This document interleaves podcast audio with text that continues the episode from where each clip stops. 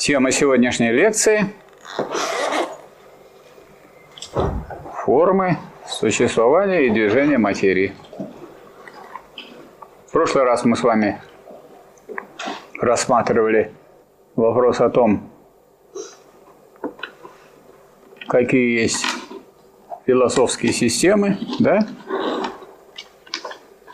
Есть идеализм, есть материализм, и формы идеализма, и формы материализма мы рассматривали, да? Ну вот теперь мы взялись за материализм, и первое, что мы будем сегодня рассматривать, это формы организации и движения материи. Ну вот какая самая низшая, так сказать, форма движения материи? Низшая в том плане, что сказать, все остальное является тем, что ее включает. Самая низшая форма движения – это физическая форма движения материи.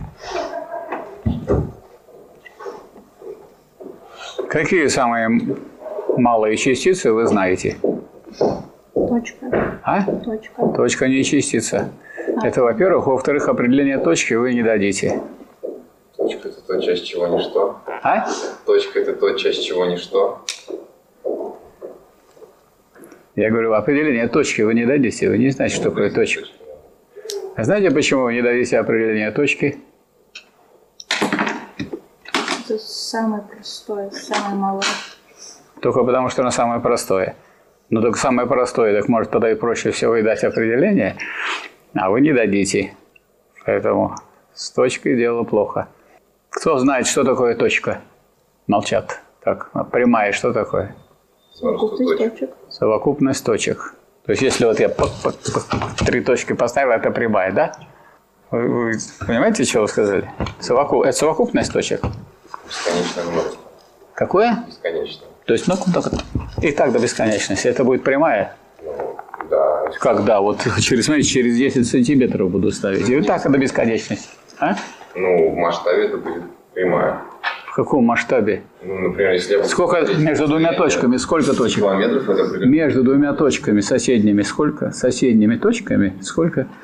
Сколько между любыми двумя соседними точками, сколь бы близкие они ни были, сколько точек? Бесконечное множество. Ну так, ну так поэтому их что? Как где прямая-то? Никакой прямой нет. Это раз. Во-вторых, они вот так могут идти. А почему прямая, а не- а не спираль? Не видели спираль, нет? Спираль так, так раскручивается все больше и больше. Плохое у вас определение прямой. Так, а плоскость кто-нибудь знает, что такое?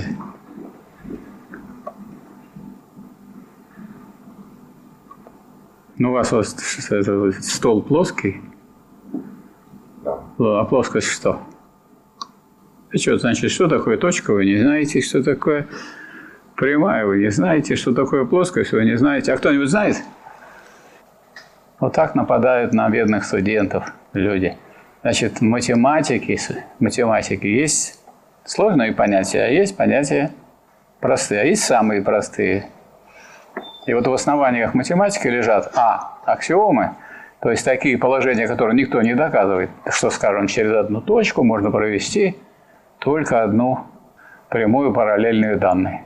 А есть другая аксиома. В основании геометрии Лобачевской через одну точку можно провести сколько угодно прямых, не пересекающих данную. И д- д- две тысячи лет пытались опровергнуть или доказать эти положения. Ни- никто не мог это сделать. И в итоге Лобачевский первый, Николай Иванович Лобачевский, сказал, что это аксиома. То есть можно взять эту аксиому, можно взять другую. Никак это не доказывается. А точка, прямая и плоскость – неопределяемые понятия. Поэтому вот это я на вас напал, вы вроде себя чувствовать стали, что вы такие сякие, мы не знаем, там темные люди, элементарных вещей. Но вот как раз элементарные вещи, самые первые, они именно потому, что не могут быть ни через что определены. Почему? Ну, если они самые первые, проще нет. Можно их через что-то еще определить? Нет. Поэтому это неопределяемые понятия. Вот и все. Точка, на вопрос о том, что такое точка, какой ответ? Точка – это неопределяемое понятие, и все. А прямая – тоже неопределяемое понятие. А плоскость и плоскость – неопределяемое понятие. И аксиома – это такие положения, которые не доказываются, в отличие от чего? От теоремы. Вот дальше уже исходя из этих неопределяемых понятий и аксиом, пошло дальше. Но это мы с вами ушли немножко в сторону, так сказать, в сторону устройства вообще науки, в том числе вот математики. Но мы не математикой занимаемся, потому что математика формально, как бы она никакие не изучает э, объекты действительности, да? Она применяется потом, но формально, так сказать, ну, как бы вот построили такую систему аксиом, и начали из этого всего выводить с помощью неопределяемых сначала понятия, а потом уже определение ставить. А мы с вами изучаем действительную материю. А раз действительную материю, вот мы начинаем с таких с простых. Какие вы самые маленькие знаете объекты? Атом, мира? Они меньше атома не знаете? протон, нейтрон, Так, правильно, еще меньше. электрон. Электрон, а еще меньше. Ну вот теперь физика занимает еще более, занимается более Квантовое что-нибудь, нет? Ну, а все квантовые, ну да, квантовые теории это то- занимаются же более мелкими. Там какие есть понятия? Бозон, фермион, да? Так, не так? Не сли- слышали? Ну, слышали. Вот, короче говоря, вот если речь идет о движении атомов, так, вот когда речь идет о движении атомов, тогда это физическая форма движения материи, которая физика изучает вот все эти частицы и куда, и там до бесконечности. Есть там какое-то какое-то ограничение, что мельче уже не может быть или меньше. Не встретила наука таких границ. То есть все, все дальше и дальше продвигается вглубь. Вглубь строения вещества. Да? Чем отличается химия? Химическая форма движения материи. Химическая форма движения материи изучает уже движение молекул. Построение молекул и движение этих молекул. Например, вы на- натрий знаете, что такое? Это что, металл или жидкость? Натрий. Металл. Какой его? Нужно резать ножиком и сможет сам воспламеняться. Он хранят его обычно в керосине, чтобы, так сказать, он благоприятно сохранялся. Он мягкий, как масло. Если вы его бросите в воду, он начнет превратиться в шар, а может превратиться в огненный, в огненный шар и взорваться. Какая реакция происходит, если натрий бросает в воду? Взрыв. Горение. Как называется это? Что получается? Какой продукт? Горение. А? Продукт горения. Нет, ну вот вот натрий соединяется с чем? Окисление, не знаю, что. Кисление нет, не окисление. Он соединяется с- и с кислородом, и с водородом воды. Получается натрий OH. Это что такое? Щелочь. Хотите щелочь получить? Вы бросили его в воду, этот натрий, получили щелочь. Так, а хлор что такое? Газ. Газ. Хлор-2. Вот если хлором, хлор сюда допустить, останемся мы в живых. Смотря сколько. Ну, может, вы-то останетесь и, и еще про- протянете еще там полчаса, а я сразу умру. Ну, хлор является ядовитым газом? Да. Является. А если натрий соединить с хлором, что получится? Натрий. А это что такое? Соль. Соль.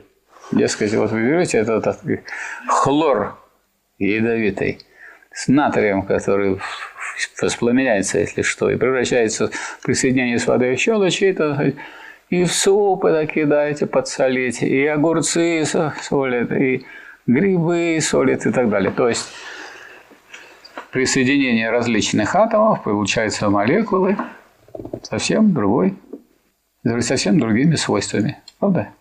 Так вот, поскольку речь пошла о химии, это такая форма взаимодействия организации материи, в которой, ко- который, уровнем, который является молекулярный уровень. А молекулы состоят из атомов. И есть какие, значит, какие вы две химии изучали? Неорганическую, Органическую. так, и органическую. Там особо сложные и близкие к тому, какие молекулы имеются у живых организмов. И хотя это органическая химия, так сказать, она непосредственно изучает не живые организмы, а ну, как бы любые, и поэтому можно иметь такие органические такие материалы, которые по формуле близки к тем материалам, которые создаются живыми организмами. Правильно? Вот это органическая химия. Это же материя. Но другая форма ее организации. Одно дело э, свободные атомы или одно дело доатомный уровень, да? мельчайших частиц материи, которые тоже, так сказать, можно в, в которые, здравствуйте, углубляться до бесконечности. И другое дело – это уровень молекулярной химии. Значит, есть физическая форма движения материи, есть химическая форма движения материи. Ну вот, а эти молекулы уже складываются в твердые тела. Какие это будут? Маленькие твердые тела? Любые, да? Вот если у вас вот стоит эта бутылка, это, она из чего состоит? Из молекул. Правильно? Причем из молекул состоит и упаковка сама. Сейчас из таких упаковок имеется огромный остров, миллион квадратных километров, так сказать, между, так сказать, в районе между Америкой и Азией, и Австралией там. И все корабли его объезжают, этот остров. То есть, так сказать, человечество пока вместо того, чтобы собирать и делать из этой самой пластмассы какие-нибудь куртки, ну, волокна и, соответственно, одежду и прочее, прочее, прочее, что только не делай. Оно их туда-сюда бросает. Хотя раньше это было в диковину. Вот я в свое время, когда был студентом первого курса, мы поехали в город Заполярный. Значит, там были работы по достройке Ждановского горно-обогатительного комбината. Мы упрочивали фундамент. А для этого значит, копали на 5 метров, проходили через вечную мерзлоту и вот под стеной стойки наращивали, ставили опалубку, арматуру и заливали бетоном так, чтобы он так вот, вот так у нас сказать, опалубка шла, чтобы вот так под, под самую стенку. А в конце мы пошли на, на берег Ледовитого океана, там было километров 7 всего. Вот. Лето было замечательное. Там за полярным кругом, как известно, солнце не заходит. Днем высоко стояло, вечером, ночью пониже. Поэтому мы работали ночью, условной ночью, поскольку солнце светило, но не так жарко было. Поэтому работали мы ночью, а днем спали. И вот мы пошли на берег, и так было интересно, прошли через поля морожки бесконечные – даже у нас вот это редкость в Ленинградской области, а там просто вот если бы у вас, так сказать, был мешок, то через там, полчаса вы огромный мешок могли бы набрать этой морожки. Там и грибы, подосины, и подберезовики, и так, значит, камни, утесы, фьорды и так далее. И там различные моллюски, морские ежи, которые ловят птицы, бросают их на камни, чтобы их съесть они разбиваются и так далее. И вот там мы увидели на берегу диковину этих, много этих всяких бутылок, которые, видимо, выбрасывают с кораблей. И вот эта вот территория, куда мы шли, это была погранзона, нас пропускали, поскольку мы здесь работали. А так туда вообще никто не ходит.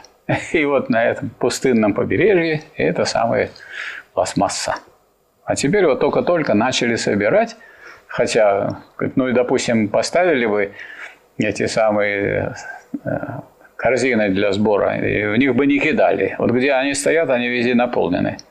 То есть проблема-то в чем? Ну, поставьте вы отдельную корзину для этого, отдельно для там, стальных изделий, там, для цветного металла, отдельно для бумаги. И будут люди бросать. Нет.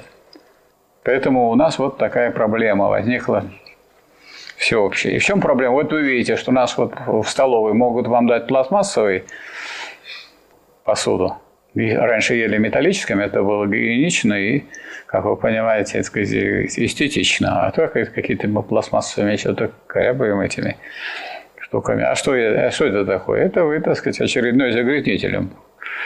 Получается, если мы с вами участвуем в этом деле. А можно бумажные сделать. Так и же тарелки бумажные, да? Стаканчики бумажные. Сколько разлагается бумажный стаканчик? Месяц и тарелка. Выбросит ее, а оно из чего сделано? Из бумаги, а бумага еще сделана. Из древесины. А древесина что? Это природная вещь. Сбросили его и все. То есть каким путем? Ну, Вот даже и там и не химический путь, правильно? Создание. Вот то, что Не говорил. химия. Ну, варят. Варят это не химия. Это варят для того, чтобы она, соответственно, разбухла, чтобы можно было эту целлюлозу раскатывать и так далее в тонкий, в тонкий слой. Но же целлюлоза как была, так и остается. Ничего с ней не делают. Из целлюлозы что-то другое делают, нет? Ну, это и форма, и изменение формы целлюлозы. То есть вроде то же самое, только это безвредно. И тут вдруг нам привозят э, где-нибудь на газоны новую землю, а из нее торчат полиэтиленовые мешки везде. Потому что полиэтилен, сколько разлагается лет? 200. Так что если вы хотите память потомкам оставить, вы на ней это напишите и подпишитесь вот на этой бутылочке. И потомки через 200 лет найдут это где-нибудь в какой-нибудь, в каком-нибудь, так сказать, месте, где они не ожидали, и будут очень довольны. А там надпись «Студентка кафедры конфликтологии», да, какая-то, да еще староста, сила, да. То есть, если раньше это было послать потомкам, это проблема была, ну, правда, ее тоже решали. Берешь стек- стеклянную бутылку, она ничего не загрязняет, чего сделано стекло? Песок. Песок, да, песок разный. Если кварцевый песок, прозрачное стекло, а если какой-нибудь другой, там уже темные всякие стекла. Для того, у меня товарищ и бывший наш первый про- проректор университета Виктор Георгиевич Долгов был директором завода, нового завода Ленинградской области по производству стекла. Меня вел показывать, как делают бутылки. Огромная печь, в которой жидкое стекло. Оттуда берут каплю, и каплю в форму надувают. И такое красное стекло потом идет, остывает. И как только оно остынет, уже прозрачное стекло, потом его раз и отправляют туда, куда надо. Загрязняет стекла, стекло материя. Так вот, для производства стекла в эту печь по производству стекла надо бросить треть битого стекла. Ну, или бутылок накидать стеклянных. То есть стекло самого сказать, необходимо для того, битое для того, чтобы воспроизводить. Поэтому не раскалывать его, не, не крошить, а сдавайте. И так раньше издавали. У нас в советское время было, сказать, мол, пойдешь и за 12 копеек сдашь бутылку. Или 20 копеек молочную бутылку. И все. Набрал 10 бутылок, уже 2 рубля. И так далее. Поэтому, сказать, были так люди, которые ну, много там собирали эти бутылки, поэтому бутылки они бросали, не кидали. Как только прекратили сдавать, ну что с ними делать? Сначала разбивали, сейчас просто бросают. Или вот заменяют этой пластмассой. Да к- чем отличается она от, от стекла? В особенно там м, переделали, с- переплавили песок. Химический состав не сильно изменился. А это совсем другое, это уже какая материя? Органическая химия. Вы формулу знаете это вот продукт? Не знаете, я не знаю. Страшное дело. Так, значит, химическая форма движения материи. А за химической формы вот есть, так сказать, это уже движение таких, движение тел. А тела – это некое скопление элементов, да? Причем элементы, ну, уже сказать, в виде молекул, а скопления могут быть разные. То, что мы называем небольшими телами, да, любое движение, там, тело, тележки, книжки, там, тетрадки и так далее. Или это небесные тела. Луна. Земля. Солнце. Так, ну, Солнце, как вы понимаете, там весь набор элементов есть не, не только вот таких крупных, там, наверное, там молекул нет, да? На Солнце есть молекулы? Да. Ну, да, какие молекулы удержатся там при такой температуре, при таких температурах, а там атомы и ниже. Нету там. Поэтому, несмотря на то, что ее, она воспринимается как отдельное тело, но она уже состо- но она состоит в данном случае из атомов и ниже. Таких, чтобы там удержались молекулы и не разложились, такого нет при такой температуре. Ну, а планеты, они состоят уже из молекул, да? И, соответственно, вот это есть, есть движение этих тел, как оно называется, небесной механикой, да? То есть изучают, как они. И эта небесная механика настолько хорошо разработана, потому что мы знаем, где и когда и какое тело появится небесное. Все это рассчитывается очень хорошо, и поэтому, скажем, наши изготовленные руками человека небольшие небесные тела летят на Марс и попадают в нужную точку. И на Луну, и приземляются там, вот скажем, для того, чтобы исследовать там, лунный грунт. Вот у нас станция пролетела автоматическая, пробурила лунный грунт, и с этого эту лунную, лунный грунт привезла автоматическая станция для исследования обратно, и все. Так что такой вот какой-то проблемы, которую раньше, а выйдем мы в космос, не выйдем мы в космос. Ну, дело наживное за тем, чтобы работать в этом направлении, а сам, сам принципиальный вот вопрос уже решен. И если раньше Циолковский говорил, что вот человек не, вечно не будет оставаться в этой колыбели, которая называется ну, может, он потом убегать будет с этой колыбели, если тут все закидать этими бутылками, придется и куда-нибудь убегать и закидывать уже Маркс. Если к тому времени не додумывается это перестать кидать, придумывать, а утилизировать то, что было. Могу сказать то, что, может быть, вам неизвестно, а мне известно по ну, силу разницы в возрасте, в свое время у нас в Ленинграде собирали пищевые отходы. Причем пищевые отходы собирали грандиозно. То есть на вс- во всех, во-первых, чтобы вы себе представляли, как это можно было организовать, у нас в каждом доме был дворник. Каждом доме. И в каждом доме была, на каждой лестнице служебная, в каждом доме одна служебная квартира для того, чтобы ее давали дворнику. Если дворник перестал работать, другому дадут кто будет работать не так, как сейчас, что у вас есть гастарбайтеры, которые у черта на куличках где-нибудь в вагончиках живут, и приезжают тогда уже, весь снег затоптали, и когда его уже не исчесть, что-то они как раз со своими скрипками. А так э, он выходил в 6 утра, встанет, раз-раз подмел, и вы выходите, и ничего не наступаете ни на какой снег, не упадете, сказать, не сломаете ничего. Ломают обычно как раз около дома, там, где это капает капли, на лед, налить и так далее. Так вот, э, дворники должны были, вот такие были баки большие с крышкой, баки были через этаж на каждой лестнице.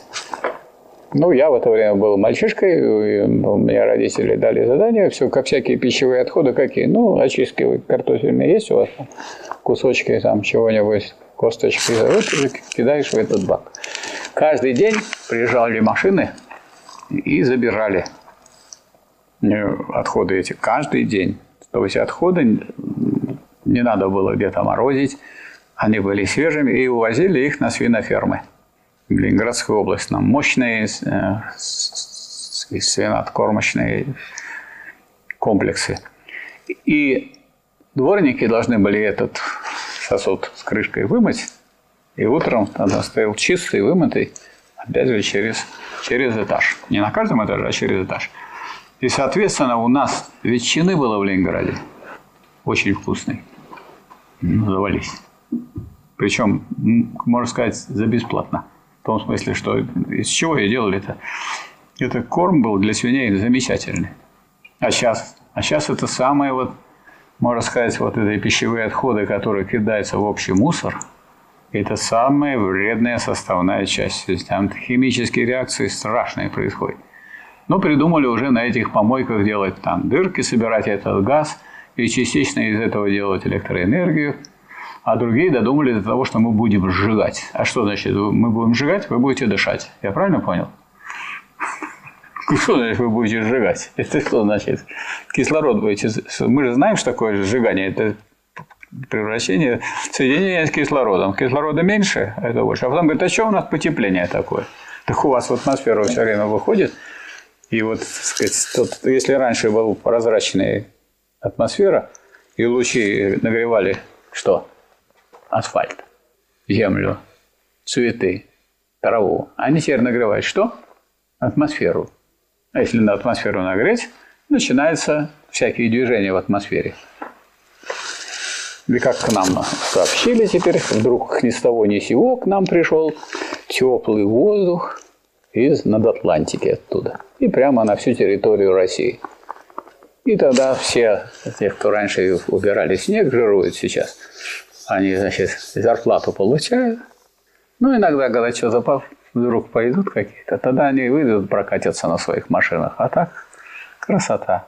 Ну, может получиться, что их повольняют, а потом как в следующем году, как даст мороз под 20-30 градусов, а он никто ничего нет, и снег пойдет, и не пройти, не проехать. Вот такая это история. Так что, но мы с вами не углубляемся в эти проблемы, потому что наша задача обозреть, так сказать, формы движения материи. Вот это значит, мы какую рассматриваем? Движение тел. Всякие маленькие тела, большие тела, все они тела из молекул. Причем тела бывают не живые, а пока мы на них останавливаемся, а есть еще и живые. А живые тоже из молекул, а не из атомов прямо так. Из молекул, правда? А что такое жизнь, кто-нибудь может сказать? Чего вы у нас спрашиваете? Откуда мы знаем, что такое жизнь? Мы живые. Вы живые или уже не живые?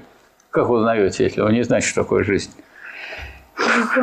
А? Может, мы с вами уже не живые? Мы не на том свете сейчас с вами разговариваем. Как вот звонок прозвенел, и у нас философия, и мы раз и на тот свет.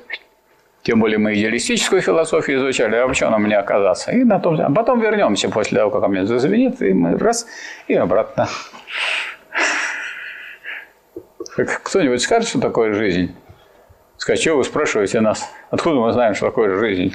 Это функционирование какое-то. А? Функционирование. Функционирование. И развитие. То есть, если я так вот, я тоже как вы, вы руками, я руками, то мы с вами живые, а вот эти вот не живые. Вот он ничего не функционирует, вот а нет, он, видите, тоже стал качаться. У него Когда может понял. быть я не знаю, какое А? функционирование.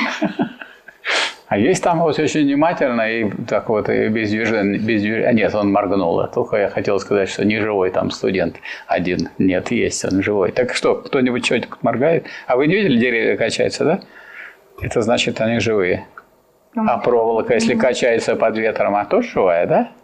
Не видели, веревка висит, качается, ветер У дует. них не функционирование идет. А вот сюда эту самую, вот если привесить сережкой помотать, тоже будет качаться. Так дело не в движении, дело в функционировании. А что это функционирование? Это что такое-то? Это вы меня тут в тупик ставите. Вы знаете, что такое функция, нет? Это Я сомневаюсь, что вы знаете. Я-то вообще матмех кончал, с отличием закончил. И вот Степан Степанович, мы вот оттуда до, до. Я знаю, что такое функция. А вот вы знаете, что такое функция?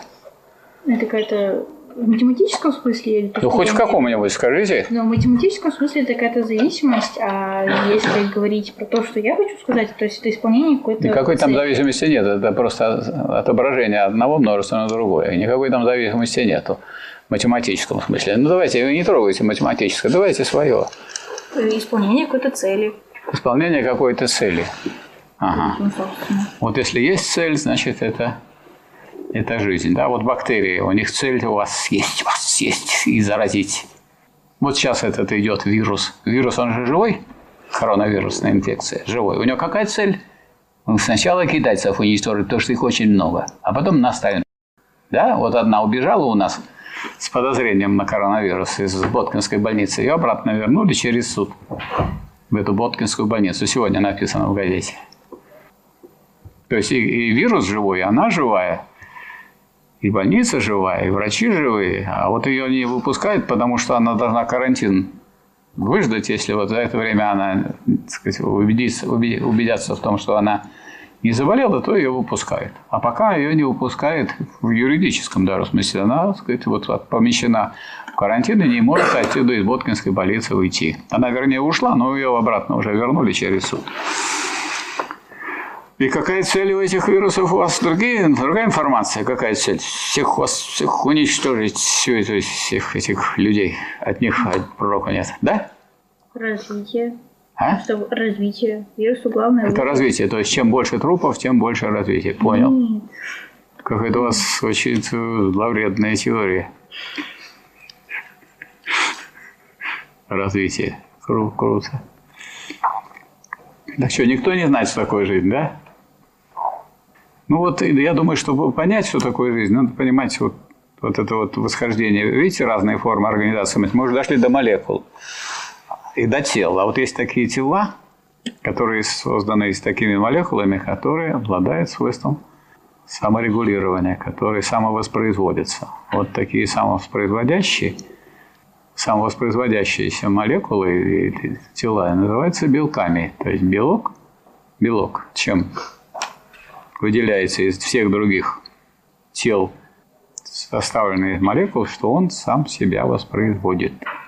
То есть он поглощает другие предметы какие-то или а, какие-то молекулы или атомы из окружающего мира и выбрасывает отходы своего воспроизводства в окружающий мир. Поэтому вот Энгельс говорил, что жизнь – это способ существования белковых тел. Вы чего больше любите, белки или желтки? Ну вот это не то деление, которое здесь имеется в виду. Когда говорят о белках, то имеется в виду желтки туда тоже попадают. Потому что, потому что это просто разные виды белков, да? Так, значит, жизнь – способ существования белковых тел. А способ существования белковых тел только состоит в том, что они поглощают какие-то вещества из природы, кислород и другие минеральные вещества, а, и воспроизводят себя. В этом вот вы можете поглощать э, кислород и воспроизводить себя? Можете? Можете. Кислород можете. А создавать кислород можете? Или вы можете только кислород переводить в углекислый газ? Молодой человек, вы можете кислород наоборот? То есть углекислый газ поглощать, а кислород выделять? А кто, а кто может? Растения могут. Вот растения могут. То есть растения круче нас, да? Нет, у них просто другая организация. Что значит просто? Вот вы это не можете, они это могут. Да. Вот сосны, леса, они что делают? Они поглощают вот эту всю гадость, которую производят у нас в городах, да, и которая летит в эти леса. Они поглощают эту всю гадость и выделяют кислород. Причем из чего они э, делают этот самый, так сказать, свое так сказать, органическое тело? Из чего они делают? Из минеральных веществ, которые они получают, вытягивая с помощью корней из земли, да? И получают под воздействием света, который они используют для осуществления химических реакций. У них никаких особенных лабораторий нет, они рассматривают мир как лабораторию, и вот они с помощью этого солнечного света, воды, которую они тянут, и минеральных веществ, потому что там не такая вода, которая не содержит минеральных веществ, никто ее не очищал от них, а вода с минеральными веществами. Вот они ее вытягивают, поэтому говорят, вот тут много элементов цинка, вот в этих растениях есть бор, в этих растениях есть то, есть все и так далее. То есть разные растения накапливают разные минеральные вещества, что им нравится. Вот вы можете так накапливать, что вам нравится, если вы будете просто пить, пить и сидеть на солнышке. Недолго вы просидите. А растения вот растут и растут. Причем их никто не сажает, а он у у него сделаны эти значит, шишечки березовые такие, что там тьма этих разлетающихся семян. Они разлетаются везде. И везде, если вы ничего не делаете, забросили какую-нибудь стройку, у нас заброшенные заводы есть там. Вот хотите, пойдите, посмотрите на завод Светлана. Там за забором уже березы стоят. Но они скоро будут в березовом лесу. Все будет хорошо. Все будет в лесу. Там, где все заброшено, там будет лес, и будешь ходить, и грибы вырастут через некоторое время. А грибы – это животные или растения? А? Не то, не то. Вообще неизвестно что. У них отдельное царство. А? Как называется? Определение гриба кто-нибудь даст? Ну, у нас научные занятия, мы же должны знать определение. Согласитесь? А? Живой организм. Живой организм, то есть вы гриб, потому что вы живой организм. Вот у меня тут есть гриб прямо передо мной. Ну, я правильно применил Я ваше? говорю, для начала. Да, далее нужно доходить. Ну, для начала я говорю, что она гриб, а пока еще на этом не остановился. А дальше будет какой гриб, такой гриб в синей кофточке там и прочее. Это имеется в виду. Не, ну вы, только вы спасайтесь, сами-то защищайтесь, вы Так я соображаю. ну, как вы соображаете. Никто не знает, что вы грибы, никто не собирал, не знает. Или собирал, но не знал, что он собирает. А что вы собирали? А что это такое? Ну, это нормально вообще, вот если человек, вот, тем более в положении студента, он когда... Ну, вот раньше он, когда был маленьким, ему говорили папа, мама, он повторял очень хорошо. Если вы раньше повторяли хорошо, это достаточно было, вы отличный ребенок. Но если этот ребенок уже студент, то он должен не повторять, а что? Он знать должен, что он говорит. А то, может, вы говорите одно, а думает про вас совсем другое. Вы грипп или не грипп? А как узнали? Как вы узнали? Как вам от этого, из этой когорты выйти? А может, вы грипп? Вот соседка не грипп, а вы... Или вы, допустим, этот подберезовик, а на подосиновик, смотрите, у него как шляпка вот эта такого цвета, кофточка у подосиновика. Другое строение. А? Другое строение. Другое строение. Другое – это не определение. Мы все другие. У вас другое строение, чем у меня. Я не грипп, значит, вы грипп. У вас другое. Я вот первый сказал. Если бы вы сказали, что я человек, а у вас другое строение, то я бы подпал под ваше определение. А вы не успели. Тут уже тогда кто первый. Ну, в дискуссиях же так бывает, да? В полемике. Кто, кто первый сказал, тот и выиграл. А вы задержались. Так вы, ну, надо нападать. Да. да я, собственно, и сам думаю, что я грипп. Подозреваю. Но никто мне вот не разъяснил, что я не грипп. И я чувствую, что и вы не можете мне сказать. Сегодня выйдете сказать, у нас как грипп преподавал. Можно я скажу? Грипп – это бесхлорофиловые растения. Без, это, во-первых, растения. Растения они растут, они относятся к растениям, не к животным. Но это бесхлорофиловые растения. Они не могут из солнца, с помощью солнца, из минеральные вещества использовать и синтезировать белки. Грибы синтезировать белки не могут изначально из минеральных веществ. А елки, березы, сосны, осины могут синтезировать. Они в этом смысле круче, чем грибы. А в каком-то смысле грибы еще круче. Они из остатков этих самых э, листьев березовых, осиновых и так далее, и веточек. Вот они из этих растительных остатков перерабатывают эти растительные остатки, то есть перерабатывают уже белки, созданные растениями, в более высокого уровня белки. То есть белки грибов близки по строению к мясу, но не мясо животных. То есть это все-таки растения. То есть они находятся между как бы между растениями и животными, но относятся растениям. Это бесхлорофиловое растение, простое. Видели зеленые грибы когда-нибудь? Есть зеленуха, но там это не хлорофилл. Не хлорофилл. Нет там хлорофилловых зерен. А хлорофилловые зерна, именно вот эти зерна, как раз у них и происходит выработка белков. Это вы знаете из школьного курса. Это я не преподаю. Теперь мы узнали, что такое грибы. Вот теперь вы знаете, что вы не гриб. Или гриб. Теперь вы знаете, что вы не гриб. Ну вот, это же приятно узнать. Что подозрения, и подозрения такие, что кто-то из вас под березок или под осиновик отпали.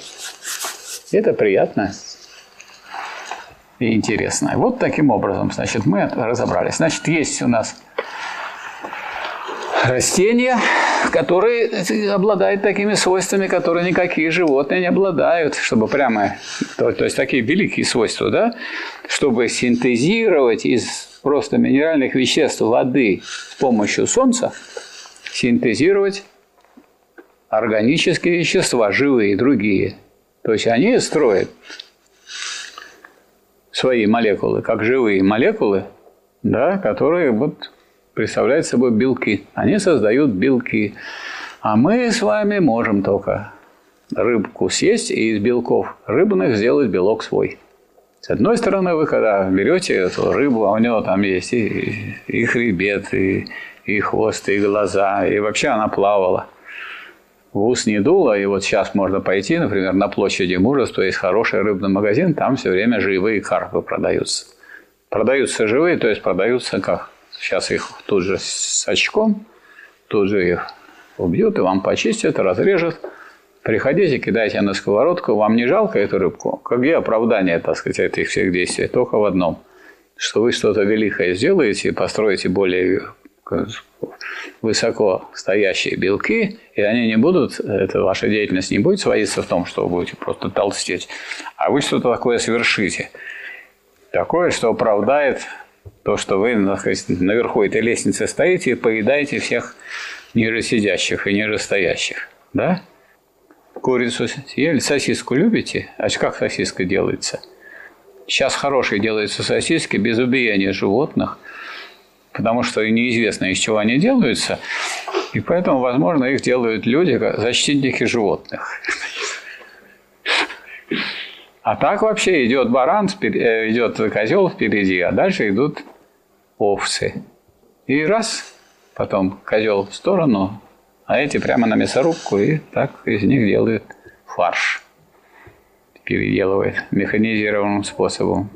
Мы в этом вроде как не участвуем, есть другие люди. Как вы видите, заходите и купите вам курочку. Так эту курочку-то убили же электротоком.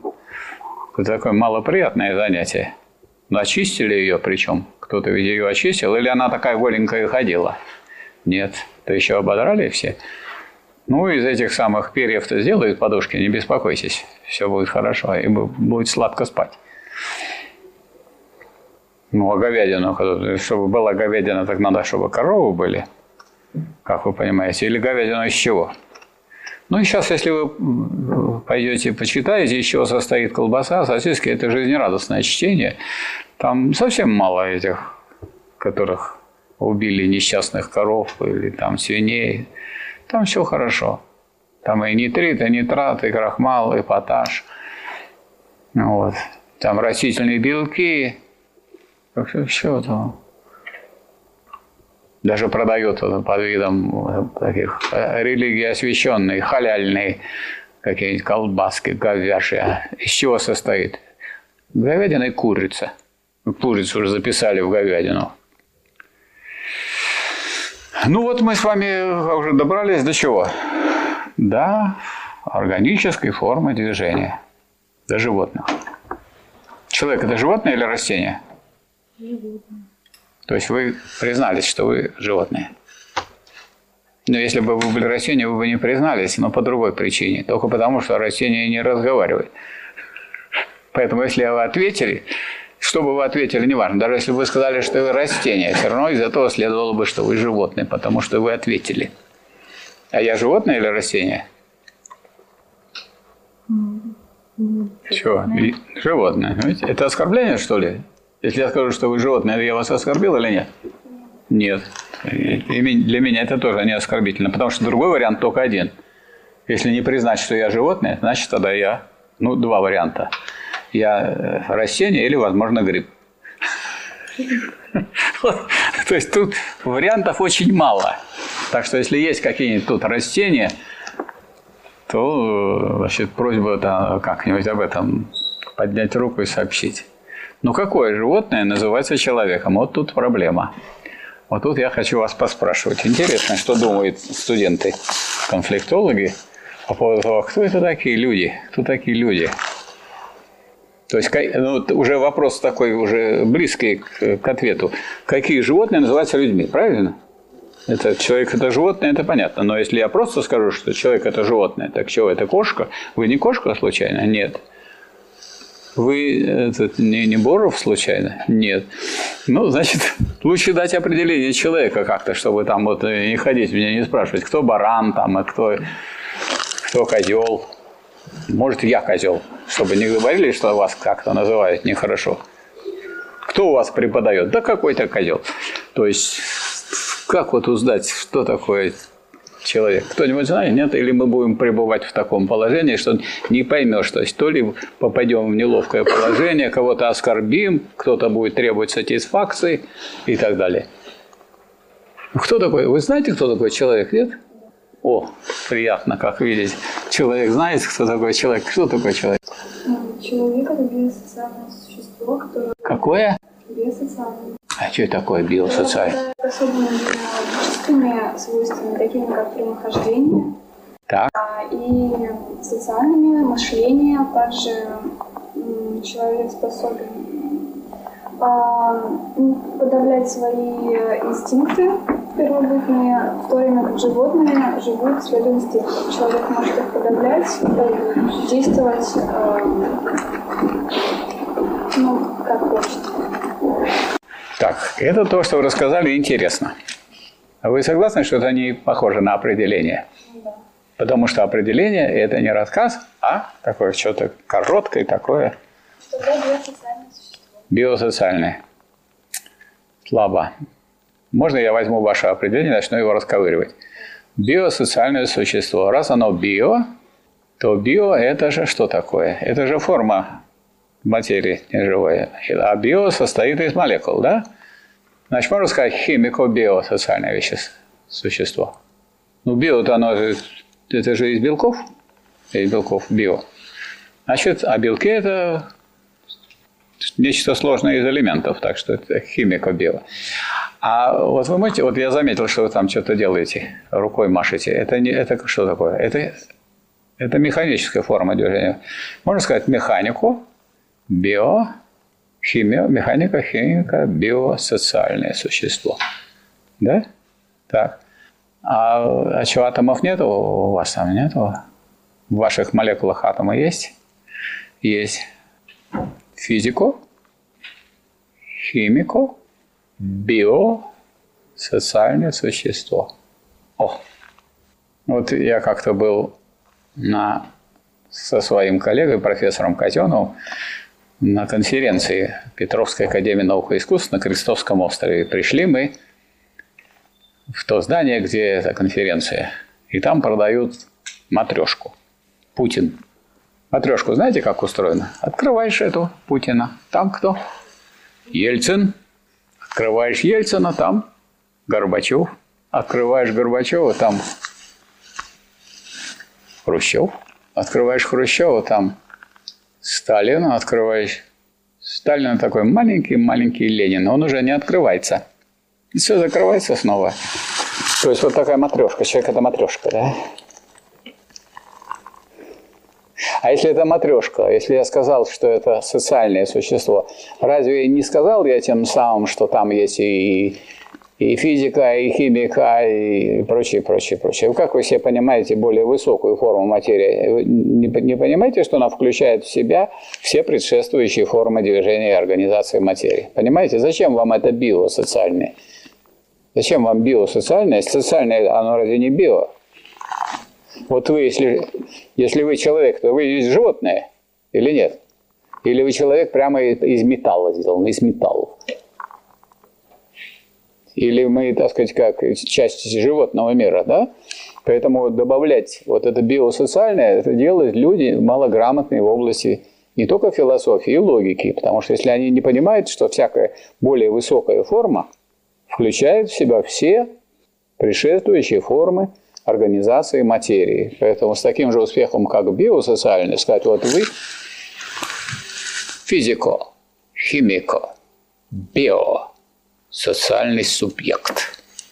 Красиво, но ни к чему это не нужно. Социальный это означает, если я сказал человек, разве я этим не сказал? Поэтому все равно вы на вопрос-то не ответили. А что такое социальная форма? Социальное существо. Вот возьмем социальное. Я вас довел до того, что хватит одного. Социальное существо. А что это значит социальное существо? Вы что-то из этого, на эту тему уже говорили в своем выступлении, но это было не в виде определения, а как-то там много. То есть надо так определить человека, чтобы можно было выделить его из других животных. Зачем его придумывать, что все животные, они био? И человек, раз он животное, чего же доказывать, что он био? Это не нужно совершенно, абсолютно. Значит, Какое животное называется человеком? Вот вопрос, на который вы должны ответить. Кто ответить может? Наличие сознания Обладающее сознание. И все. и само сознание. Еще и самосознание. Хорошо. Это правильно, то, что вы сказали. Вы, в чем разница? Правильно или истинное? Правильно – это значит, это да, правильно, можно подтвердить и проверить. Правильно вы сказали. Это достаточно для определения человека? Недостаточно. Значит, я вот вам приведу определение, которое дал Энгельс. Он тоже был умный человек. Вот как вы, такой же точно, такой же. Он, он так сказал, человек есть животное, а общественное, это вот то, что вы хотели, это вы сказали, это ваш вклад, социальное. Социальное, общественное – это одно и то же. Общественное. А еще какие животные общественные? Знаете, муравьи же общественные животные. Пчелы – общественные животные. Общественные. Там без этой организации, этой всей жизни, этого улья там дело не пойдет. Так, общественное, трудящееся, это важно? Важно? Вот вам это не важно. Вам важно, чтобы человек имел сознание. Ну, Вы как эксплуататор тут выступаете. Все на вас будут работать, а вы говорите, я человек, это звучит гордо, несите мне сюда яство, все для меня делаете, и я вот буду настоящим человеком. А этих трудящихся, которые, вот он будет трудиться, это чернь. А вы будете княгиней там или царицей, владычицей морской или еще кем-нибудь. Это неплохо так. Это в сказке такие читали, это хорошо. Старуха вот хотела быть нас- не просто какой-нибудь столбовой дворянкой, а и царицей, а потом и владычицей морской. Но она обладала сознанием. Она, конечно, человек. Так, значит, трудящийся, животное общественное, трудящийся. Раз трудящийся труд может быть без речи, не может быть без знаков, с помощью которых люди организуют свой труд. Говорящие и разумные, поскольку разумным вот может стать человек только, только когда он начинает трудиться, когда он общественный и когда он и говорящий. Потому что ваш разум опирается на то, что проник, во что проник язык. Вы можете что-нибудь сказать не, в- не в форме языка? Вы можете покачать головой так или так, и все. Но вот это все равно даже вот это будет говорить «да», а вот это будет «нет». А вроде по-польски наоборот. Да, это будет «да», а вот это будет «нет». А как же язык жестов? А? Как же язык жестов? Что как жизнь? Язык жестов. Язык жестов свод, это тоже это сводится к тому языку, который есть у людей. Он просто форма. Ему соответствуют все слова. Никакого особенного языка нет у жестов. Жест, жест, язык жестов он не образует развитого языка. Наоборот, он это сохраняет форму первобытного языка. Покачать головой, так, помахать. Много вы наговорите. Расскажите мне содержание книги языком жестов. Так? Есть язык жестов, настоящий язык жестов. Ой, это язык глухонемых. Он разработан, он совершенно он воспроизводит полностью язык русский или английский или немецкий, какой надо. То есть никакого особого языка он не образует.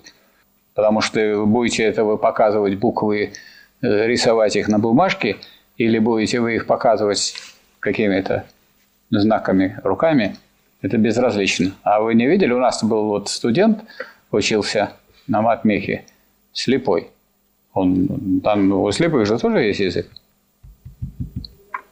Там есть сказать, отверстия такие, причем такие отверстия с негладкими краями, чтобы они могли ощупывать. Понимаете, у них есть и прибор такой, они записывают лекцию, вот нажимает.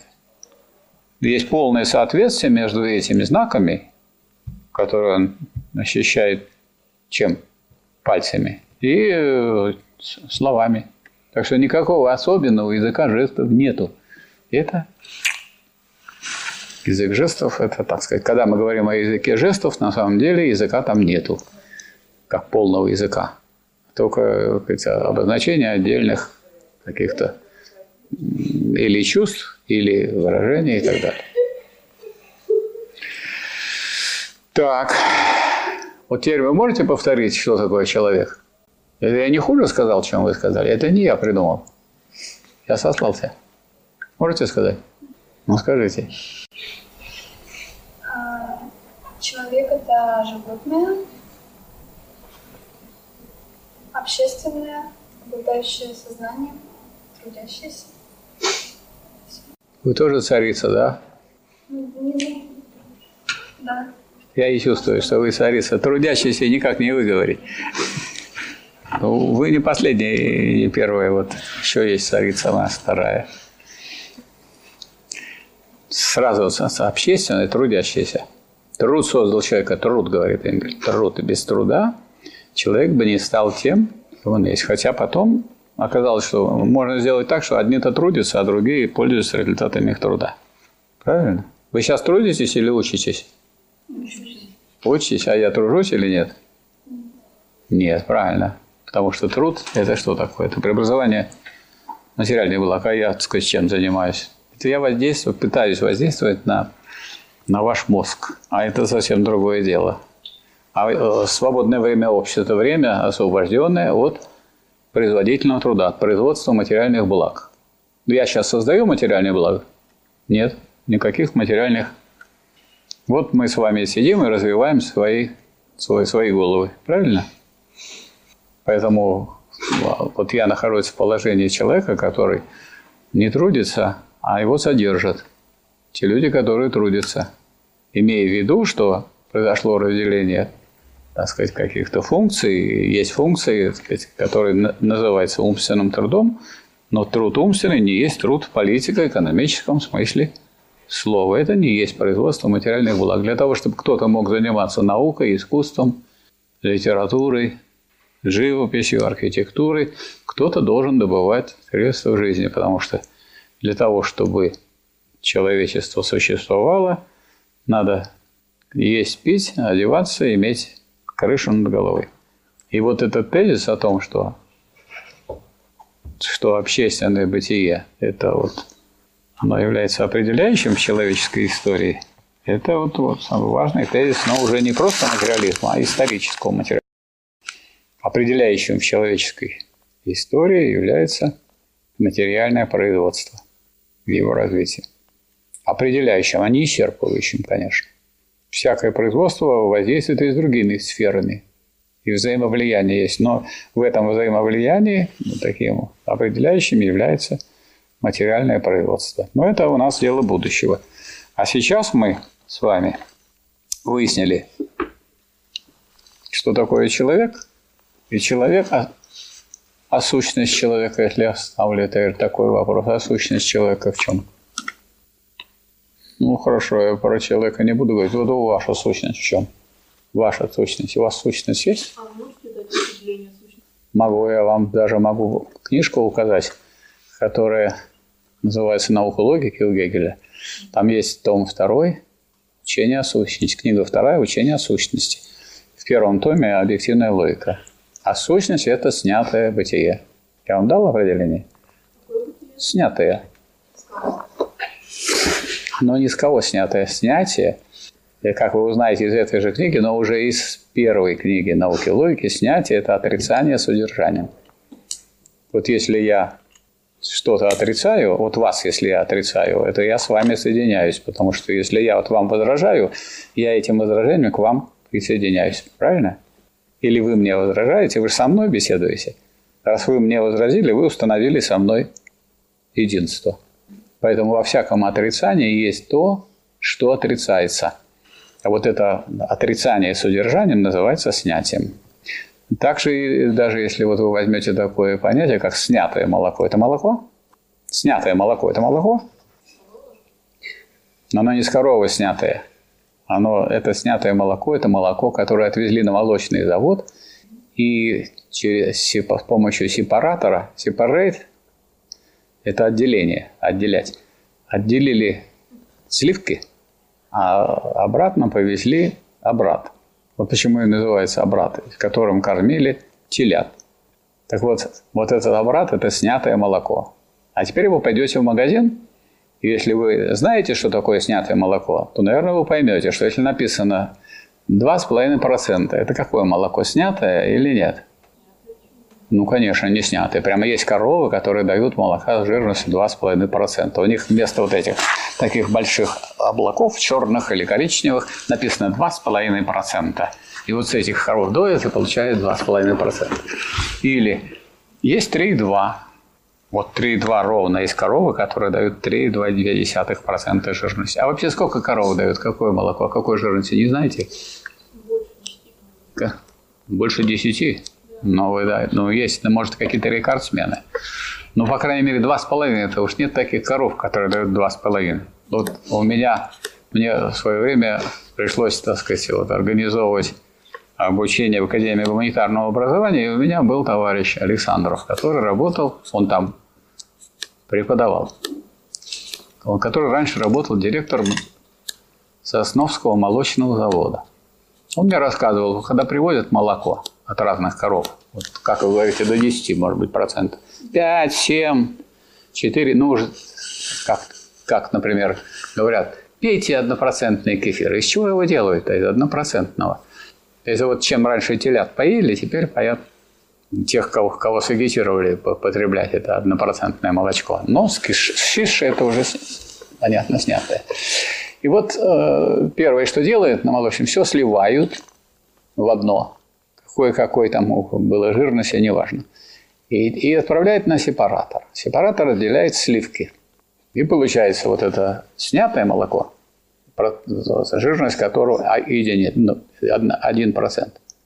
И э, сливки. Вот можно добавлять теперь. Теперь нет, можно теперь делать разное молоко. На заводах же делать молочный завод.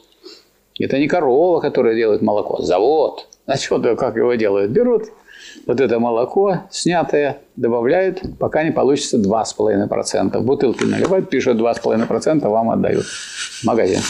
На втором пишут 3,2.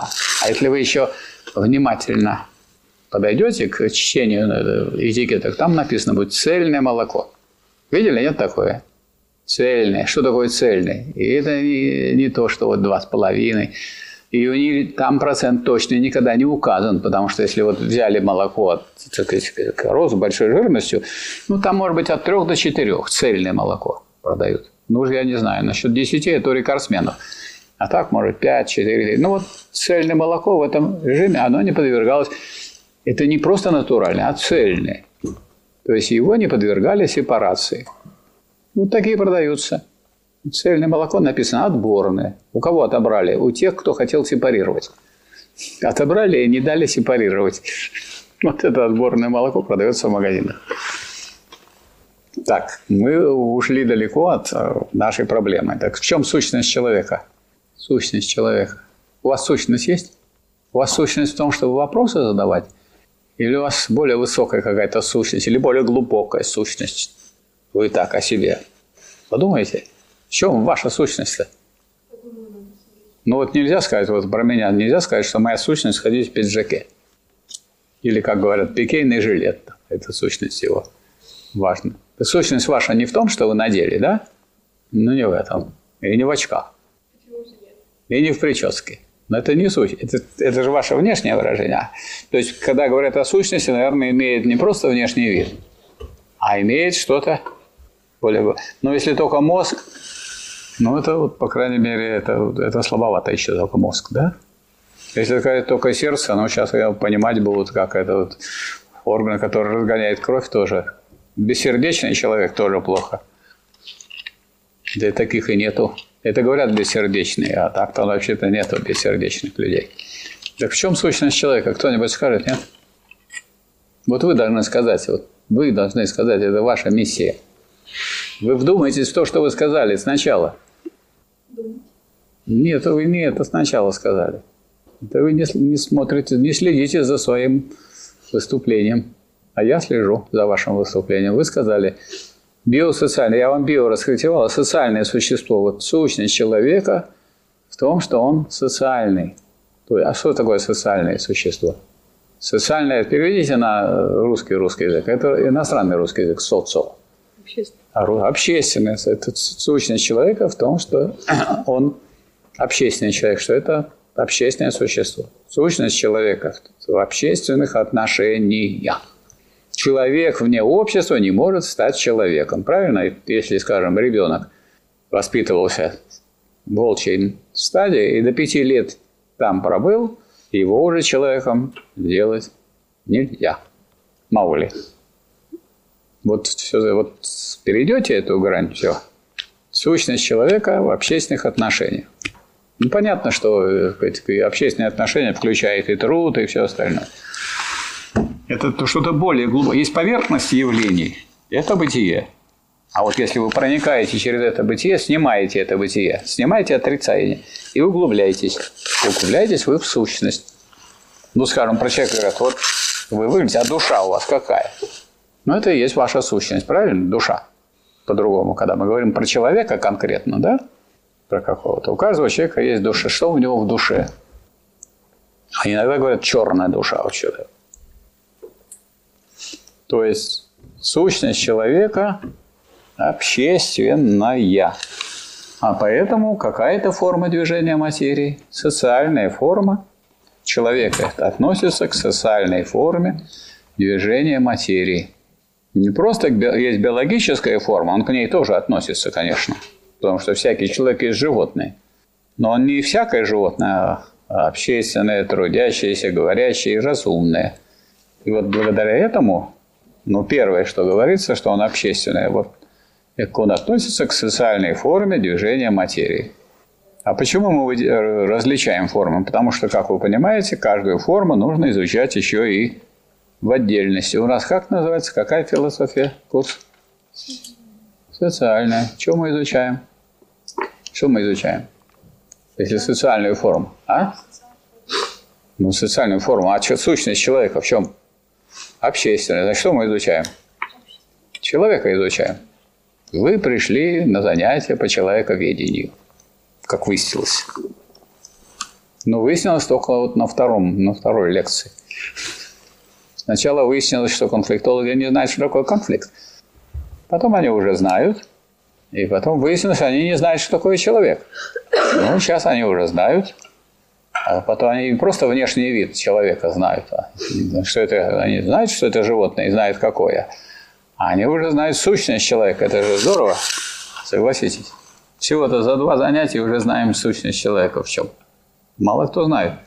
Вот когда я вас спрашивал, никто не мог сказать. Это о чем говорит? Если вы будете спрашивать, вам никто не может сказать. Не сможет. Наверное, мы, если мы говорим о конфликтологии, то мы не между кошками разбираем конфликты, да? А между людьми. Или так? Я правильно понимаю? Или между собаками драки бывают? Еще какие? Или между людьми и собаками? Или между кошками и собаками? Между кошки и собаки, как они дерутся? У-у-у. Или конфликты между микробами? Нет, это не это мы изучаем. То есть конфликтологи – это люди, которые изучают общественную форму движения материи. Ну вот мы до нее и добрались уже со второго раза, со второй лекции как-то уже стали себя уже лучше чувствовать. Чувствовать, приятно себя чувствовать, когда знаешь, что такое человек. Чувствовать себя человеком, правда? Принадлежащим к высшей форме. А вдруг бы выяснилось на лекции, что мы к низшей форме движения материи. Это было бы грустно. А выяснилось, что мы с вами принадлежим к высшей форме движения материи. Это в этом есть оправдание, что вы рыбу съели, потому что вы, когда ее ели, вы отделяли от этого вот косточки, выбрасывали, то все делали. Сосиски ели, которые делают тоже из животных и достаточно развитых и прочее. Ну вот, растения мы поглощаем все время, потому что, а что делать? Мы не можем создавать белки. А преобразовывать из одних белков другие это можем. Из любых белков мы делаем белки уже человеческие. И мозг тоже составлен из белков. Так что, а мысль, она материальная или нет? Нет. А что это такое, мысль тогда? Что, ее нету, может, вообще? Раз она нематериальна, то, может, ее и нету. А что такое мысль? Воздух-то материальный. Это если вы что говорите? Ну, у нас кислород, да, азот. А? Я все время его трогаю. О, хотите, на вас сейчас помашу? Сейчас подойду. Потрогать-то как раз. Даже если вот сильно уже будете так вот, и сразу чувствуешь, что вы ее трогаете. А когда ветер на вас дует, это вы можете и трогать вам не надо, это он вас трогает. Как раз вчера ветер был сильный. Так что это с воздухом проблемы нет. А вот сознание... Так что такое сознание? У тебя нету, что ли? У вас сознание есть? Высших организации отражать что? себя. Да, вот свойства высокоорганизованной материи. Свойства. Вот у вас рост есть? Рост есть у вас?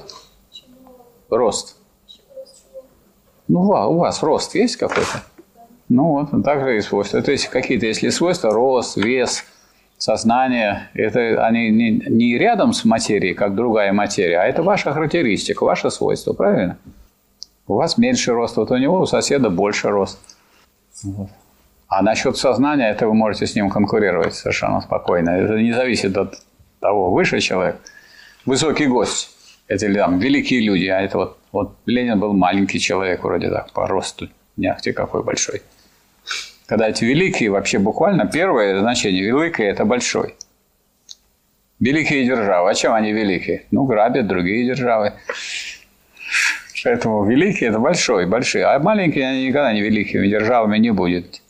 Говорят, вот в Швейцарии все тихо. Так это касса, а не страна. Там все деньги держат. Как... Это как кошелек. Кто же в кассу вы придете и будете скандалить? Никогда там не... Там спокойно стоят в очереди, деньги получают. Каждый свои. Так, то есть это свойство высокоорганизованной материи. Я вот сейчас вас цитирую, но так с некоторыми это, добавлениями. Свойство высокоорганизованной материи – отражать материю и в том числе самое себя. Правильно? Человек сам себя. У вас самосознание есть? Вот, это самосознание, когда вы сами себя осознаете, что вы – это вы, а не я, и не соседка ваша. Вот, самосознание. А осознание – свойство высокоорганизованной материи, состоящее в том, чтобы отражать мир, в том числе и себя в этом мире. Вот сейчас школьникам ввели такой курс «Окружающий мир» с таким странным названием, он меня все время, так сказать, так э, даже вгоняет в какую-то грусть. Значит, вот весь мир окружает, он весь я окруженный, вот ребенок, который изучает первоклассник, окружающий мир – а себя он не будет изучать? Ну, если окружающий мир. Я в окружение попал, этот несчастный первоклассник попал сразу в окружение. У него еще и войска нету, и оружия нет, а уже в окружении он один, никак ему не выбраться. Мир окружающий его. А сам, а если человек был просто э, не окружающий мир, а мир. Ну вот мы с вами весь мир изучаем, а не только окружающий. Потому что вы, если э, есть мир окружающий, то вы тоже к миру относитесь или не относитесь? То есть давайте все, кроме вас, будем изучать. Вас не будем изучать. Вас вы вообще из мира исключены. Вот в математике есть такое понятие, как проколотая окрестность. Все точки берутся, кроме вот этой точки. А тут взяли вас не только точки, а прямо вот всю целиком. Раз, знаете, как вот где вот есть, и вырезали из этого пространства, и окружающий мир изучают. Это правильное изучение? Как можно изучать мир без того, кого окружают? А если весь мир мы просто мир мы изучаем, то мы, конечно, и себя изучаем, и вас мы изучаем, если мы мир изучаем, и меня изучаем. Никого мы не исключаем, если мы изучаем мир. Ну вот тут так вот такие грамотеи преподают э, детям, которые далеко находятся от философии. Хотя им, наверное, философию преподавали когда-нибудь, где-нибудь, в каких-нибудь учреждениях высшего образования. Вот они придумали такую затею, что все это так, оно окружающее, и сразу человек в окружение попал. И сразу он как-то с этим миром, он противостоит этому миру, а не вместо того, чтобы в него входить в этом самом мире. Или человек в мире и все, или так сказать, мир и с человеком. Так, ну вот мы уже знаем, Значит, что такое социальная форма движения материи? И это высшая форма движения материи. А теперь, что мы можем сказать? Что вот все вот эти формы движения, какие мы разобрали, это движение мельчайших частиц, да, микромир. Это движение атомов, движение, там, в том числе и электронов, движение молекул – движение тел, составленных из молекул, так? в том числе небесных тел. И обычное движение, когда тело движется, как в физике мы изучали, да? В механике. Туда-то и туда-то с такой-то скоростью или падает вниз со скоростью предмет G. Э, с ускорением G. Вот. И, так сказать, перебирая все эти формы организации материи мы добрались до высшей общественной формы, до человека, а человек, когда мы берем человека как человечество, а не как отдельного человека, вот как отдельного, это не его сущность. Его сущность не в том, что он отдельный, а в том, что он часть общества, что его сущность социальная. Вот э, эти все формы движения материи, они э, нами рассматривались с точки зрения уровней организации материи. Вот, так сказать, они переходят один уровень, другой уровень, они взаимосвязаны. А есть еще другой подход – обобщить все вот эти виды материи, все формы организации материи, они двигаются, движутся. И э, задача состоит в том, чтобы понять, а какие вообще бывают формы движения материи. Какие вообще бывают формы движения материи. Вот задача, которая перед нами встает. И вот эту задачу мы будем решать на следующей лекции. Потому что на следующей лекции мы начнем с такой категории, как социальное становление. Социальное становление. Потом мы будем изучать социальные изменения. Потом мы будем изучать социальное развитие. То есть мы будем изучать вот то, что вы слышали наверняка, такие категории, как становление, изменение, развитие. Но одно дело слышать, а другое дело давать этому точное определение. В порядке подготовки, поскольку меня спросили, а что такое сущность, до сущности мы в этом в рассмотрении этих движений не доходим. Когда мы говорим о становлении, изменении, развитии. Хотя в понятие развития, конечно, мы уже эта сущность на самом деле включается. Включается, но в неявной такой форме. Вот. А для того, чтобы это понимать и изучать, есть самое лучшее произведение, которое есть по диалектической логике, это произведение Гегеля «Наука логики». Вот берете науку логики и убеждаетесь, что трудно ее изучать. А почему трудно? А потому что все великое трудно. И Маркс писал даже так, что в науку нет широкой столбовой дороги. И поэтому каждый, кто хочет достичь ее сияющих вершин, должен карабкаться по каменистым тропам. И только тот, кто вот преодолеет этот путь, тот и сможет достичь этих сияющих вершин. И только тот может достичь этих сияющих вершин, кто, не страшась усталости, карабкается по ее каменистым тропам. Это на, насчет того, что если кто-то начнет читать науку логики Гегеля и скажет, там очень трудно и непонятно, так это наука. А бывает понятно. И это бывает болтовня. И болтологических книг, если вы возьмете библиотеку какую-нибудь, откроете или наберете там э, руководство, так, основная масса книг болтологические на эту тему. А единственное, так сказать, произведение, которое является первоисточником в области э, диалектической логики, является наука логики Гегеля – которая настолько великое так сказать, влияние имела, что она перевернула очень многих людей. В частности, вот Маркс и Энгельс в свое время были кем? Идеалистами. Они были младогегельянцами. И они, освоив, изучив диалектику Гегеля, стали диалектиками. Потом они прочитали книгу Фейербаха «Сущность христианства», где Маркс, где э, Фейербах сказал, что так сказать, вот истинный, истинным пониманием должно быть материалистическое понимание, а вовсе не идеалистическое. И вот Маркс и Энгельс в раз изменили свою позицию на противоположную, из идеалистов стали материалистами. Поэтому, когда говорят, что вот Маркс перевернул диалектику Гегеля – ну, да, с головы на ноги поставил. Это вроде бы и так применительно к самому вот этому учению. А вот э, применительно к Марксу и Энгельсу они были идеалистами, пока их чтение Фейербаха не перевернуло их и не поставило с головы на ноги. И с того времени они уже на этих ногах прочно стояли. Но в отличие от Гегеля, который не был материалистом, и в отличие от Фейербаха, который не был диалектикам, они стали создали диалектический материализм. Диалектический материализм. Для того, чтобы изучать диалектический материализм, надо что делать? Надо сначала изучить науку логики Гегеля, потому что иначе ваш материализм будет не диалектическим, а фейербаховским.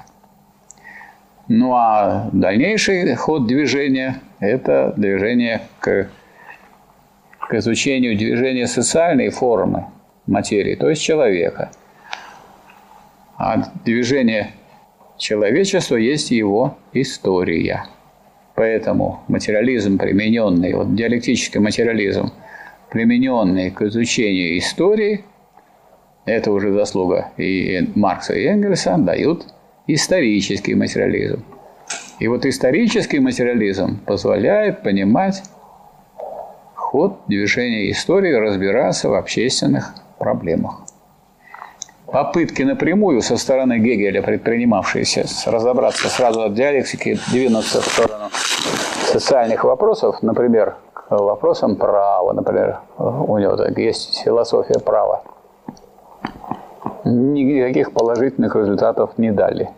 В итоге у него получилось оправдание французской, э, простите, прусской монархии. И в отличие от науки логики, которая представляет собой стройное произведение и логически выстроенное так, что начало есть неразвитый результат, а результат есть развернутое начало, таких произведений почти нет в науке. Это большая редкость. Систему науки логики. Эти вот всякие высказывания э, Гегеля, как по отношению к праву, так по отношению к истории, у него есть лекции по философии и истории. И вся эта философия истории – свелась к тому, что есть абсолютная идея, которая проявляет себя и в войнах, и в революциях, и так далее. И ничего так сказать, историю никак не объясняет научно. Вот поэтому другой дороги к изучению человеческой жизни, человеческой истории, кроме исторического материализма, нет. И это есть высшая форма развития науки об, об обществе. Ну, вот это вот то, что заключает нашу сегодняшнюю лекцию. И, предваряясь, я передал, и предваряет следующее. Я передал старости значит, э, запись программы нашего курса и экзаменационных вопросов. Выяснилось, что будет экзамен у вас. Просто в расписании пока не стоит, поскольку неизвестно, какая аудитория, какого числа. А в программе это есть.